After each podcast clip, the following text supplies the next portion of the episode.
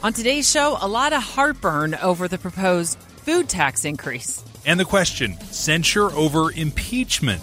Representative Ben McAdams is on the censure train. Tune in Monday through Thursday, 9 to 11 for Dave and Dujanovic. I'm Scott Trout, CEO of the domestic litigation firm Cordell and Cordell. We help men deal with the life changes triggered by divorce, such as child custody and property division, among many others. But life changes also occur after divorce. These changes can make parts of your existing court order irrelevant or harder to follow. If you feel a modification to your court orders might be necessary, talk to us at Cordell and Cordell. We're a partner men can count on. Contact CordellCordell.com, 1065 East Hillsdale Boulevard, Suite 310, Foster City, California, 94404.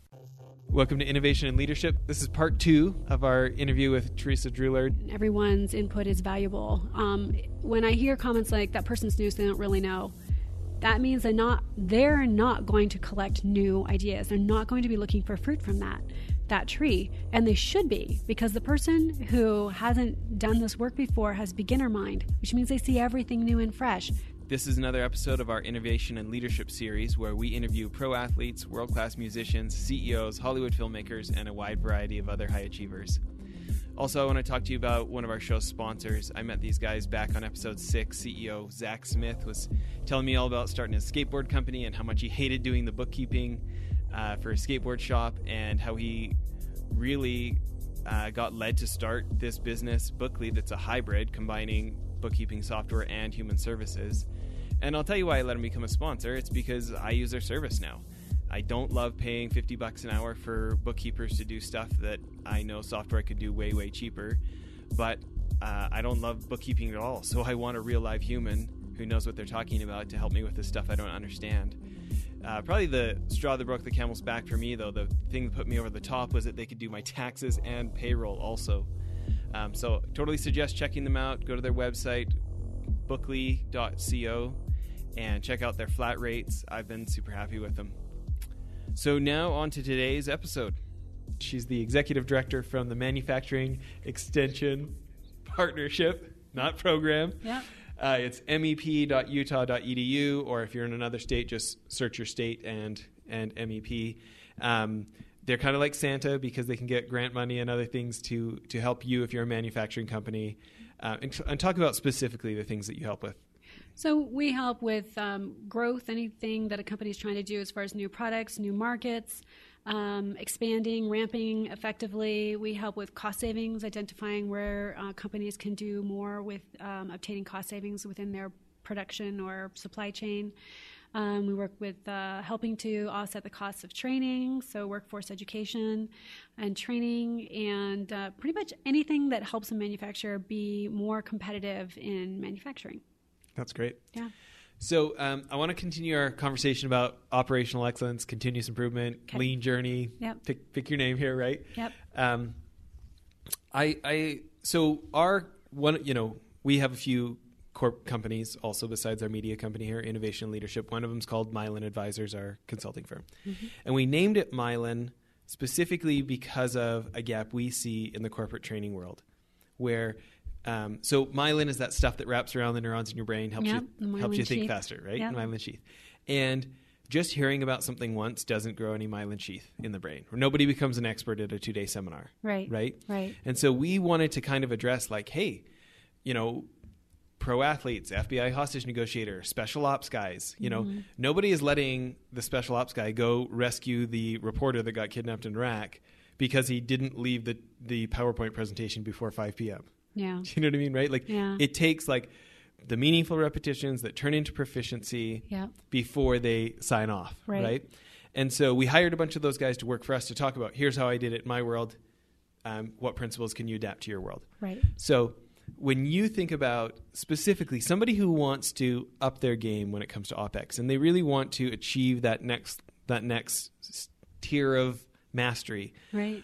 Who have you seen for examples or what are some of the like real life people that you know or or yourself as you gain more mastery what do you feel like in this world the meaningful repetition should be or how to get yourself to do them or anything in that word You you Right. do just have to do it.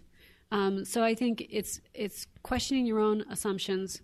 So I, I like the phrase "Don't believe what you think." Don't always don't believe everything you think because uh, you might think, oh, I've gotten that perfected or I've done that. Just that's I can't make it better now. That's probably not true. Um, continuous improvement is actually all about continually improving. So um, I was challenge your own thoughts about what more could be done and keep trying, keep doing new things, and actually don't be afraid of failure. So say you did uh, say you did a little 5s project and you wanted to organize things in your work area and you did that and that worked and that made you more efficient so that's great. But now maybe you want to look at it again and you want to try and improve it for the ergonomics. So you want to reduce your motion or you want to reduce motions that aren't natural for your body. And so you challenge yourself to find that solution and then maybe the next thing you might do is um, customize something for yourself in that workspace so that you now are even more efficient and faster. So not not really uh, not accepting status quo is one way that that we all continuously improve, and the other is to try new things that maybe you're not an expert at, um, but just go ahead and try it. It's okay, even if you fail. Have to be okay with that. Just keep trying. Um, I go to I go to workshops. I read books. I uh, stream things online. Um, I go to conferences. I'm continually taking in new information and learning about things that I already know about and been working on for 20 years, maybe, learning about them from a different perspective.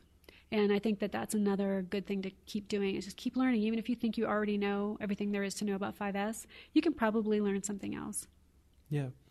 Um, so I'm thinking about just in the last couple months, I've toured two different facilities that are I'll just generalize them. They're doing with moving a lot of paper around and doing things with the paper. Okay. okay?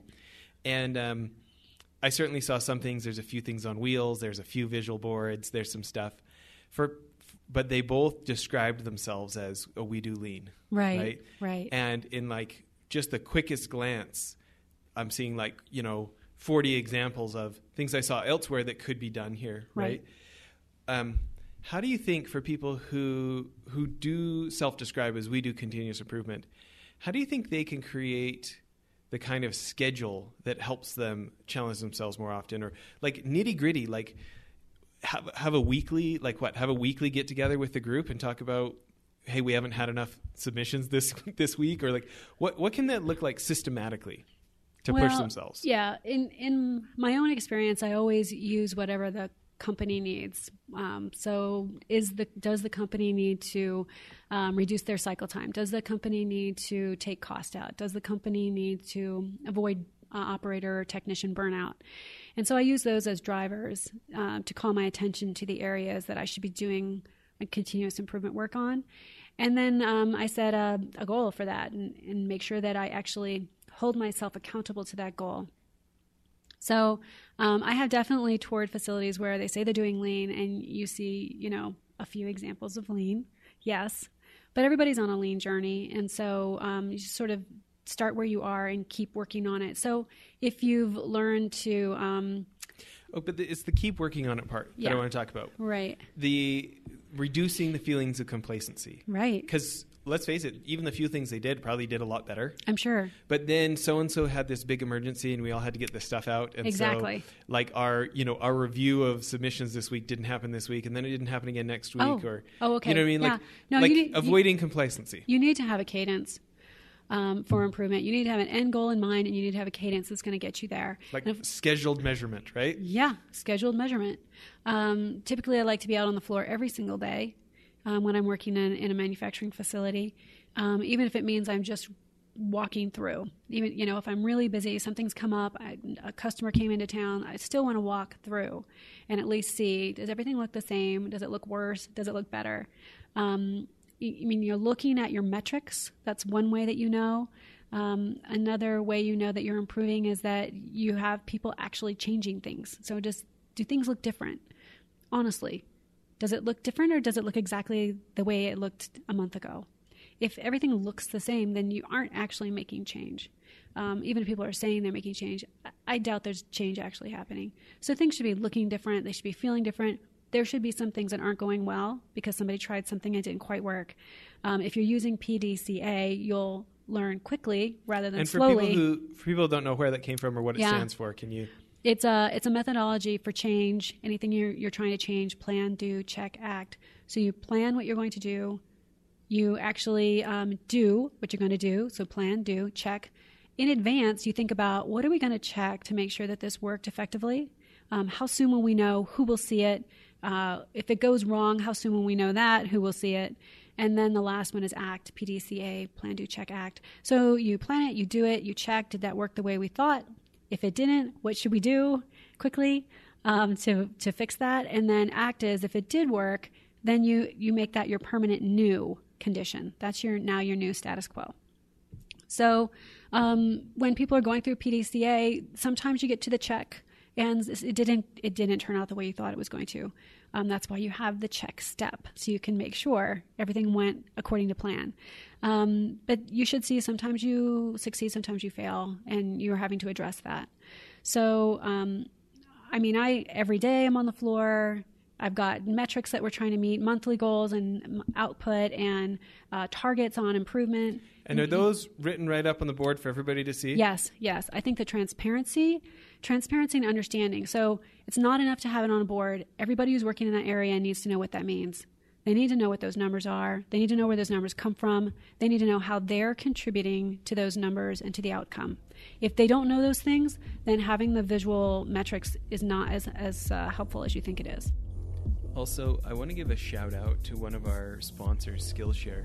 They're doing a promo for us for everybody listening to the show. It's skillshare.com slash leader, where they're going to let anybody get two months of access to their 18,000 classes for just 99 cents uh, at that code, skillshare.com slash leader.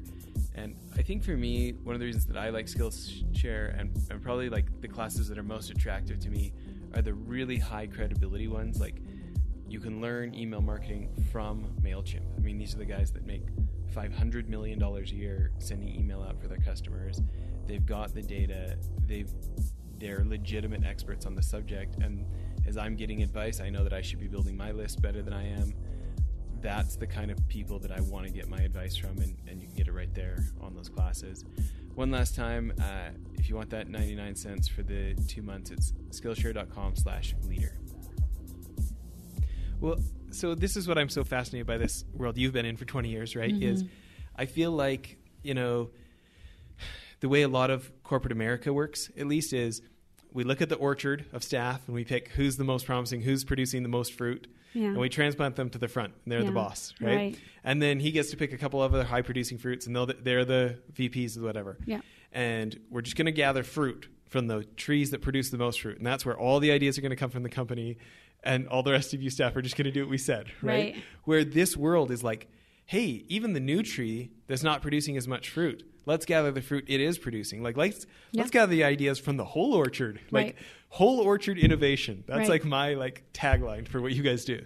And and the expectation needs to be set that everyone can contribute and everyone's input is valuable. Um, when I hear comments like that person's new, so they don't really know that means they're not they're not going to collect new ideas. They're not going to be looking for fruit from that that tree. And they should be because the person who hasn't done this work before has beginner mind, which means they see everything new and fresh. They see the things and they can ask the questions about why do we do it like that?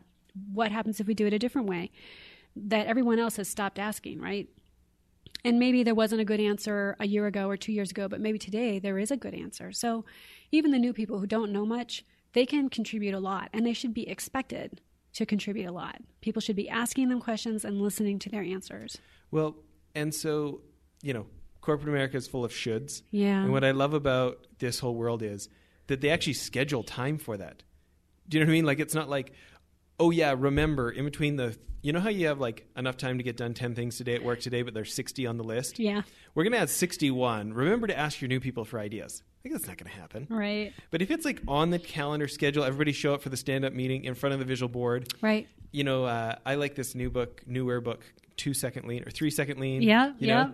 And he's like he like literally goes around the room. And he's like hey it's your day. Right. And he's like i don't have anything. He's like well just give me something that makes makes your process three seconds faster. Exactly. And then i want you to shoot your iphone video before and after of it. Exactly. And all of a sudden they come up with it. Right. And it's like oh that's how things work around here. Yeah. Like i'm expected to bring my brain to work. Right. People not only um, want me to do it but they believe that i can. They believe that i'll have something worthwhile and so um, and it doesn't have to be huge right it can be small actually small is good right because you can get it done Um, and I, I also really like that book. I think it's fantastic. And It's a lot more fun. Like Yeah, it's you know, super fun. I love the like Jeffrey Liker's uh, Toyota Way to Lean Leadership. Yep. You know, like there's some great the Classics. Walks books. You Yep. know, whatever. But his is like funny and entertaining and unintimidating. yeah, I think so too. What's his name again? Do you remember? I don't. Aker? I, Paul Aker. Paul maybe? Aker. Is yeah, that him? yeah. The Okay. desk is actually on my book, or my the book is actually on my desk.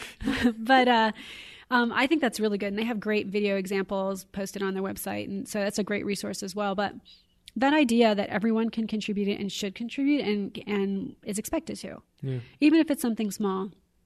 And I think that does give people purpose at work, which they want. Everyone wants purpose. Yeah. Okay, here's my right angle transition. 'Kay. Speaking about purpose, we like to ask all our guests for our charity, Child Rescue, which our listeners will be more familiar with. If you are our advisor on how to get more people to care about, you know, uh, protecting kids from from traffickers and, and from Yeah. abuse, Yeah. what, what's your what's your advice for us? Um, I, I would probably give examples of what it looks like. Uh, not only uh, example of a child being trafficked, what that looks like, but a trafficker, what that looks like. Because that could look like somebody right next door. There's a whole range. Right. There's a whole range of what that could look like, and I think being open to the idea that um, it could it could look like anything, I think is a is a good a good way to educate people about being aware and being conscious of it. Yeah, I think making it more visual helps people spot it when they see it, right? Yeah, exactly.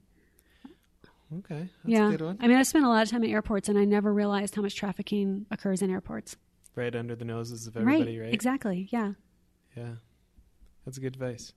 Um, okay, another one of our questions: Who's somebody that set a good example for you early in your career, early in life, as far as how to treat others? Any names Uh, come to mind? Yes. Irv Logan. He was a plant manager um, that I worked for. What, and, what industry? Uh, semiconductors. Okay. Yep. And uh, he was one of the first that took me seriously when I asked questions about my career. And I said, you know, I'm not really sure which direction I want to go. These are the kinds of things I'm interested in. And he took time out to talk to me about it and give me suggestions and encouragement. And then he really, he was one of those people that listened. He really treated people with respect and valued what they had to say. And he wasn't, uh, you know, he wasn't meek. He, he was a pretty forceful guy, but he definitely took the time to listen to people and hear what they had to say. That's less common, isn't it? Somebody who's more of a hard charger, He's a he was a hard charger. willing to like rein it in Yep. and really listen. Yeah, so you, you sort of got the impression that he had worked on that, Hmm. right? That maybe it wasn't something that came naturally, but he understood the value of it, and so he took the time to master that skill. Yeah. Um, so anybody who's a leader today listening to the show that wants to work on that skill, Mm-hmm. any advice for, you know, how do we go from 80% talking, 20% listening to maybe flipping the ratio? Um, so one of the things that I've done with my teams in the past is um, we we both commit to an improvement project of some kind, and we hold each other accountable.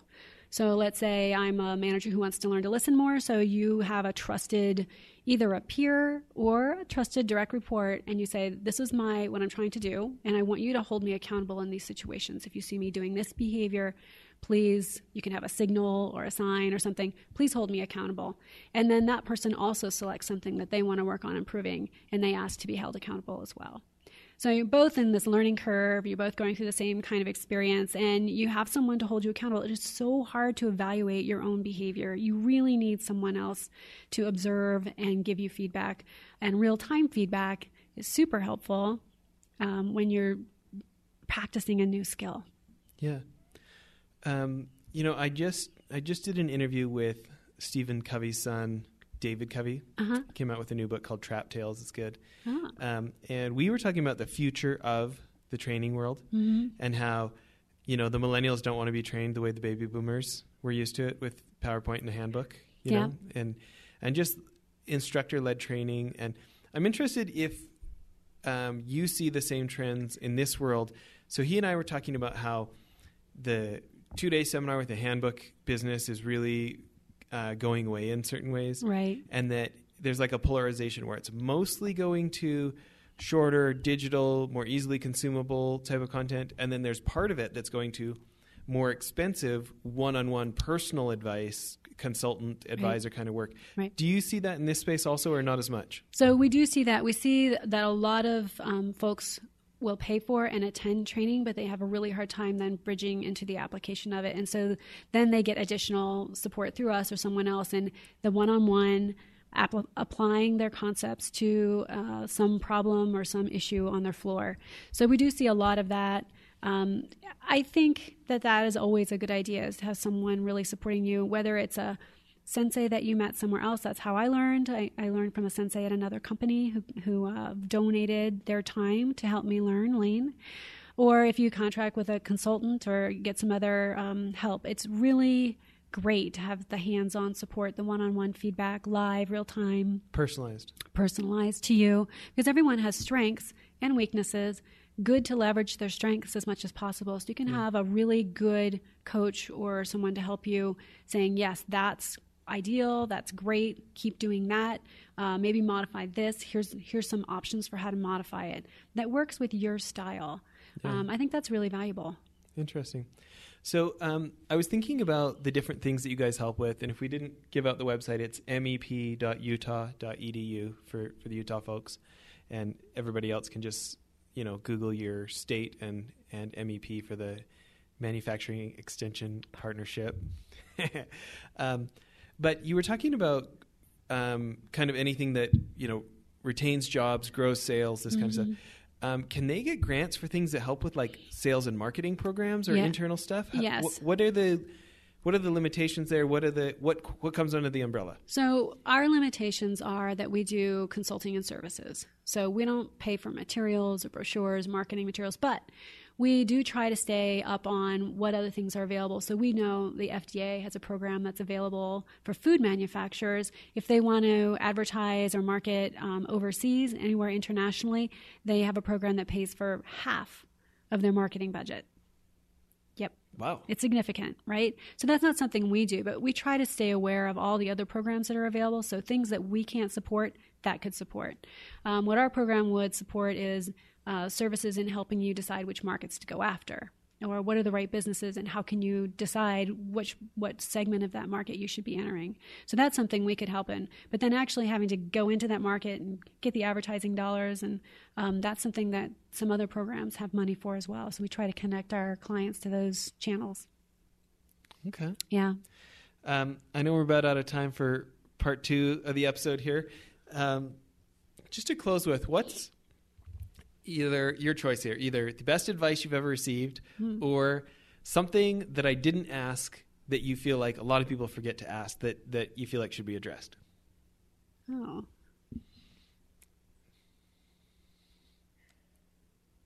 Um, I think the the best advice probably that I ever got was everyone's doing the best they can with the information they have available to them. And if you sort of approach things in that way, I mean, maybe it's not always 100% true, but if you approach life in that way, um, you can be much better at problem solving and helping people get to where they need to go than if you take a different view. So I think that's probably the best advice. It's sometimes hard to apply if you feel like they're not doing the best they can. But if you think of it as, well, with what they have available to them right now, they're doing the best they can. So what else can we do to make things go better? Or what else can we do to address the situation? Uh, think about that book, Humble Inquiry, that we both like so much at Yeah. Shine. If you haven't Amazon that yet, folks, but uh, you think about if that's my root cause analysis, then it leads me to ask, what can I do to change the information they're Right. evaluating this decision based on? Right? Which is a much more powerful place to be than I'm relying on this person to do something differently. Um, just being able to ask those questions and have that different mindset, I think, is is really a, a powerful place to be. Yeah. That's great. Yeah. Okay, well, thanks for spending so much time with us here. Thank you. I appreciate it. Well, that's it for the episode. One other thing I wanted to tell you about if you remember the guys from Convoy uh, in episodes back, Ken Free and Trent Mano, I went on one of their CEO trips to New York and I met a guy named Brent Thompson, very successful entrepreneur. He was former CEO of Jive Communications, big uh, company now, I think three or four hundred million dollars. Anyways, he uh, he started a new company called BlipBillboards.com. I'm super stoked they're a sponsor now. But I, I remember a year and some ago when I met him, I thought it was genius. Instead of having to buy six months or a year's worth of billboard uh, for thousands of dollars, you can buy eight seconds at a time for like 10 or 20 cents. You pick what billboard you want it on, what time of day you want it to run, and it just puts so much power in the hands of, of marketers and CEOs who want to try something and see if it works. You can buy as many or as few as you want, change it as many times as you want. Uh, I think now our podcast is being advertised on billboards in like 18 different states because we have these guys as sponsors. We're pretty excited about it. Hope you check out blipbillboards.com. Thanks.